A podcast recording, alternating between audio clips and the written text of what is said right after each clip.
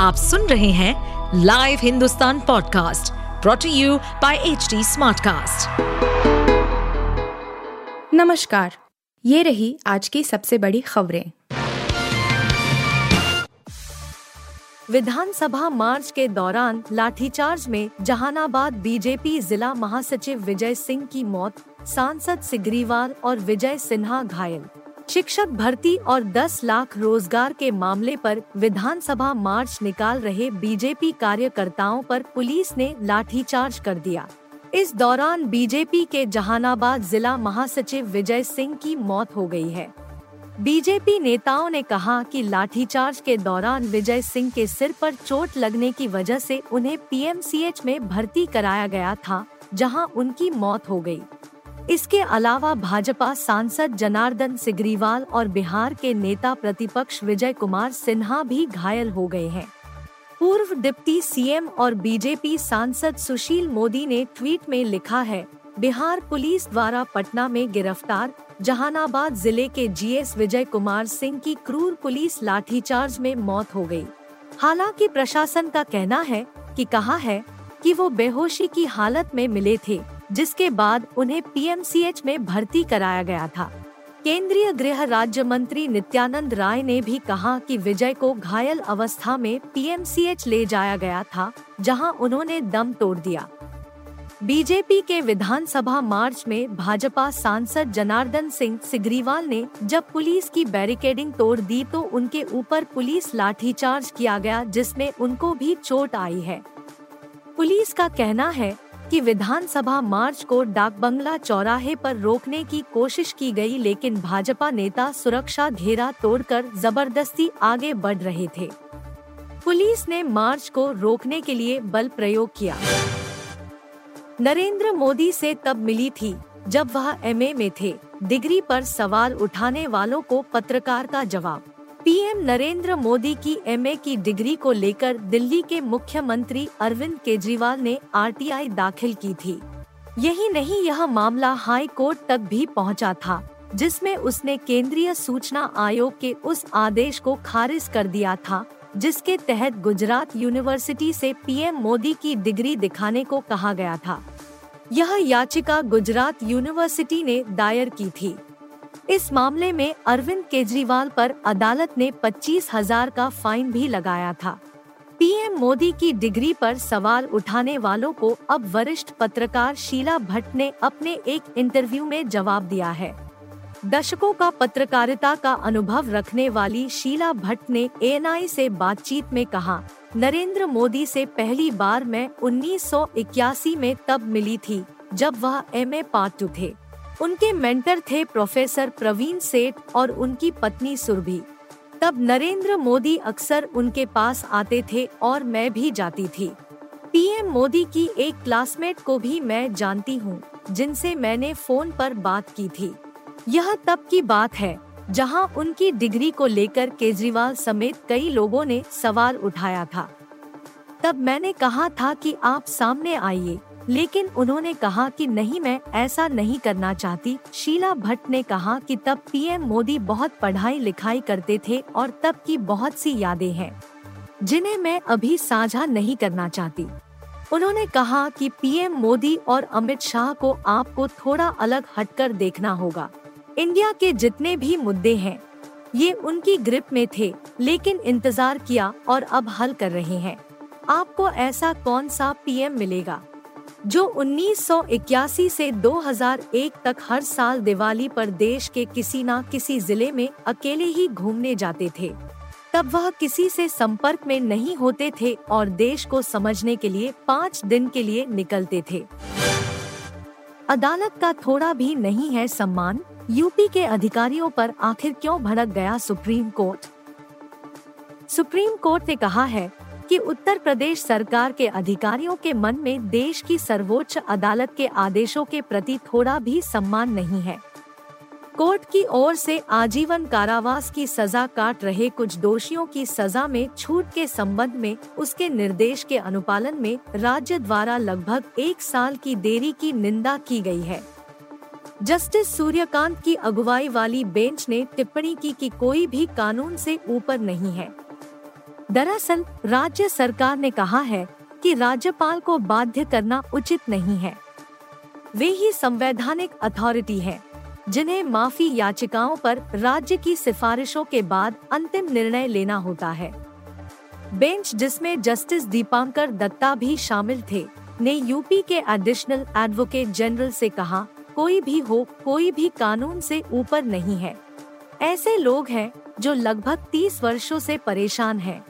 मई 2022 में हमारे समक्ष याचिकाकर्ताओं के आवेदनों पर तीन महीने के भीतर निर्णय लेने का हमारा निर्देश पारित किया गया था।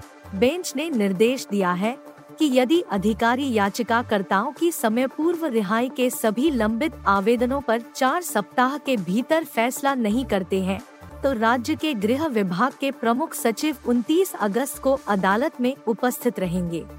अदालत इस तथ्य पर नाराज़ थी कि उत्तर प्रदेश सरकार के अधिकारियों ने 16 मई 2022 को तीन महीने के भीतर अंतिम निर्णय लेने के निर्देश के बावजूद कई कैदियों की समय से पहले रिहाई की याचिकाओं पर अभी तक फैसला नहीं किया है। अपने मई 2022 के आदेश में अदालत ने इस तथ्य पर ध्यान दिया था कि उसके समक्ष सभी याचिकाकर्ताओं ने अपनी वास्तविक सजा के 14 साल से अधिक की अवधि बिना छूट के पूरी कर ली थी। वे सभी सेंट्रल जेल बरेली में बंद थे। धीरेन्द्र शास्त्री की कथा में महिला से अभद्रता उठाकर बैरिकेडिंग के पार फेंका, दारोगा चुपचाप खड़े रहे। मशहूर कथावाचक धीरेन्द्र शास्त्री इन दिनों ग्रेटर नोएडा में हैं। बाबा बागेश्वर जैतपुर में श्रीमद् भागवत कथा सुना रहे हैं। बाबा बागेश्वर की कथा सुनने के लिए लोगों की भीड़ जुट रही है। आलम यह है कि कथा में कल भगदड़ भी मच गई। अब कथा सुनने गई एक महिला के साथ अभद्रता का वीडियो सोशल मीडिया हो रहा है। वीडियो में देखा जा सकता है कि एक महिला श्रद्धालु को एक शख्स उठाकर बैरिकेडिंग के दूसरी तरफ़ फेंक देता है। इस दौरान वहाँ एक दारोगा भी मौजूद थे। महिला को जब एक तरफ़ से दूसरी तरफ़ फेंका जा रहा था, तब दारोगा चुपचाप खड़े थे। दारोगा पर अब गाज गिरी है। कमिश्नर के आदेश पर उक्त दारोगा की लापरवाही मानते हुए निलंबित कर दिया गया है। कथा में हुई अभद्रता का यह वीडियो सोशल मीडिया रूप से वायरल है। इसके अलावा कथा में हो रही अव्यवस्थाओं के अन्य वीडियो भी वायरल हो रहे हैं।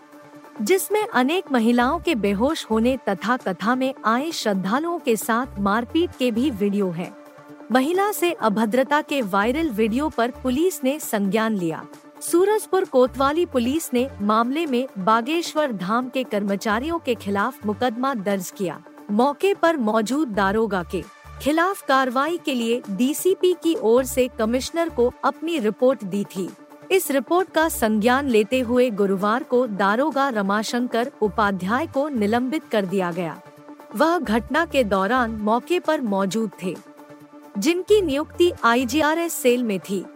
अन्य पुलिस कर्मियों को लेकर भी विभागीय जाँच चल रही है।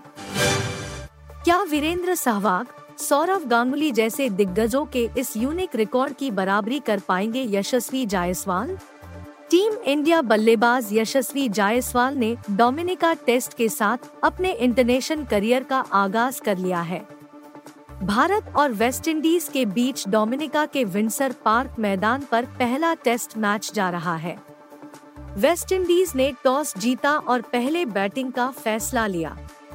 कैरेबियाई टीम महज 150 रनों पर सिमट गई, वहीं भारत ने जवाब में बिना विकेट गवाए 80 रन बना लिए हैं। जिसमें से 40 रन तो यशस्वी जायसवाल के बल्ले से ही निकले हैं, जबकि कप्तान रोहित शर्मा 30 रन बनाकर नॉट आउट लौटे हैं। जायसवाल अगर मैच के दूसरे दिन 60 रन और बना लेते हैं, इसका मतलब शतक ठोक लेते हैं तो वह वीरेंद्र सहवाग, सौरव गांगुली, सुरेश रैना जैसे दिग्गजों के एकदम यूनिक रिकॉर्ड की बराबरी कर लेंगे। भारत से बाहर करियर डेब्यू करने वाले कुछ ही ऐसे भारतीय बल्लेबाज हैं, जिन्होंने अपने पहले ही मैच में शतक ठोका हो। इस लिस्ट में सौरव गांगुली, सुरिंदर अमरनाथ, सुरेश रैना, अब्बास अली बेग, वीरेंद्र सहवाग और प्रवीण आमरे पहले से शामिल हो चुके हैं। गांगुली ने उन्नीस सौ छियानवे में लॉर्ड्स के मैदान पर यह कारनामा किया था जबकि अमरनाथ ने ऑकलैंड में ऐसा कमाल किया था।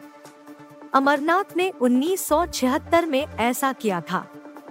इसके बाद सुरेश रैना ने कोलंबो में 2010 में यह कारनामा किया था। आसिफ अली बेग ने उन्नीस सौ उनसठ में मैनचेस्टर में यह कारनामा किया था और ऐसा करने वाले पहले भारतीय बल्लेबाज थे। सहवाग ने 2001 में दक्षिण अफ्रीका में यह कमाल किया था। तो वहीं प्रवीण आमरे ने उन्नीस सौ बानवे में दक्षिण अफ्रीका के डरबन में डेब्यू टेस्ट में शतक ठोक डाला था। यशस्वी ने पहले दिन जिस तरह से बैटिंग की है, उसके बाद फैंस को उम्मीद है कि वह इस क्लब में ज़रूर शामिल हो जाएँगे। मज़ेदार बात यह है कि जिन खिलाड़ियों ने ऐसा किया है, उनमें से किसी ने भी सलामी बल्लेबाज के तौर पर ऐसा नहीं किया है तो अगर यशस्वी ऐसा कर लेते हैं तो वह भारत के पहले ऐसे सलामी बल्लेबाज होंगे, जिन्होंने भारत से बाहर करियर डेब्यू मैच शतक ठोक डाला होगा।